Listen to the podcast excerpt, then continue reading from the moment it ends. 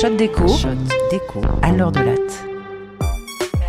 Mon papa, né dans les années 30 dans la baie de Naples, était un homme chaleureux mais sensiblement sexiste quand il est arrivé à Paris. Ma mère, féministe avant l'heure, m'a souvent raconté ses sorties lunaires quand ils se sont rencontrés dans le Paris pré-68. Mon père pensait intimement que les femmes étaient moins intelligentes que les hommes et ne méritaient pas la même place. Il devait donc avoir un sacré charme pour que sa misogynie ancestrale fasse rire ma mère. Finalement, l'amour a fait effet car s'il n'a jamais lu le deuxième sexe, il avait beaucoup évolué à la fin de sa vie.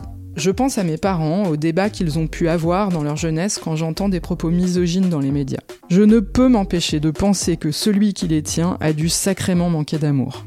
En réalité, l'idéologie selon laquelle les femmes devraient avoir un statut social inférieur aux hommes s'appelle l'antiféminisme. Cette idéologie s'est manifestée dans l'histoire en réaction au féminisme.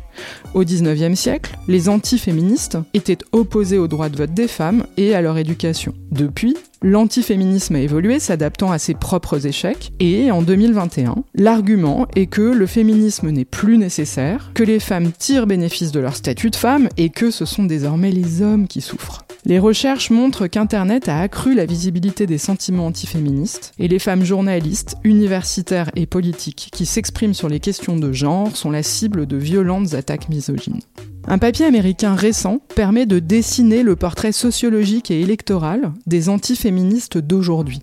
Les chercheurs ont décortiqué les données de l'enquête électorale américaine ANES de 92 et 2016. Ils examinent le profil de ceux et celles qui s'identifient féministes d'une part et antiféministes d'autre part pour comprendre si l'antiféminisme est encore une réaction au féminisme ou si c'est devenu une identité sociale en soi.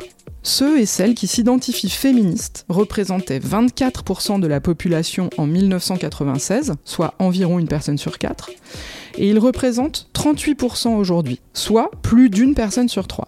C'est tristement seulement chez les femmes que le féminisme a gagné du terrain. Une femme sur deux s'identifie féministe aujourd'hui, mais toujours seulement un homme sur quatre. Seriously les mecs?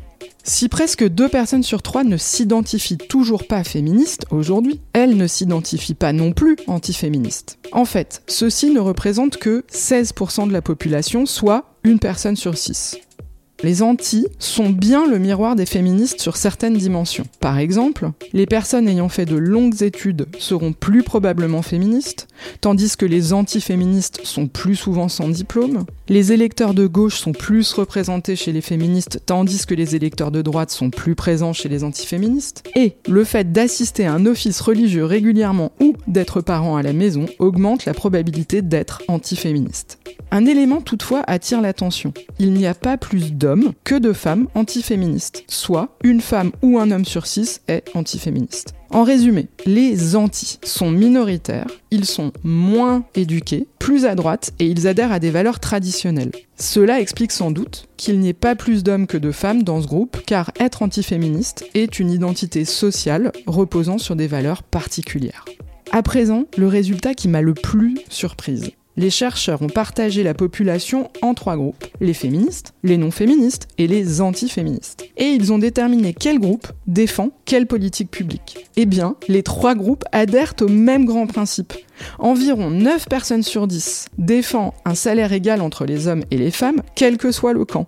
Une grande majorité approuve le congé parental, quel que soit le camp, ou souhaiterait qu'il y ait plus de femmes élues, encore une fois, quel que soit le camp. Et encore plus surprenant, aux États-Unis, 65% des antiféministes soutiennent l'avortement, contre finalement 76% chez les féministes. Autrement dit, les féministes ont gagné la bataille des idées. Respect les meufs. Et un dernier résultat pour la route, les travaux montrent que l'élection de Trump a suscité un nombre record de féministes se présentant aux élections locales suivantes. Allez-y les réacs, salissez le monde, on sera toujours là et on agira plus fort.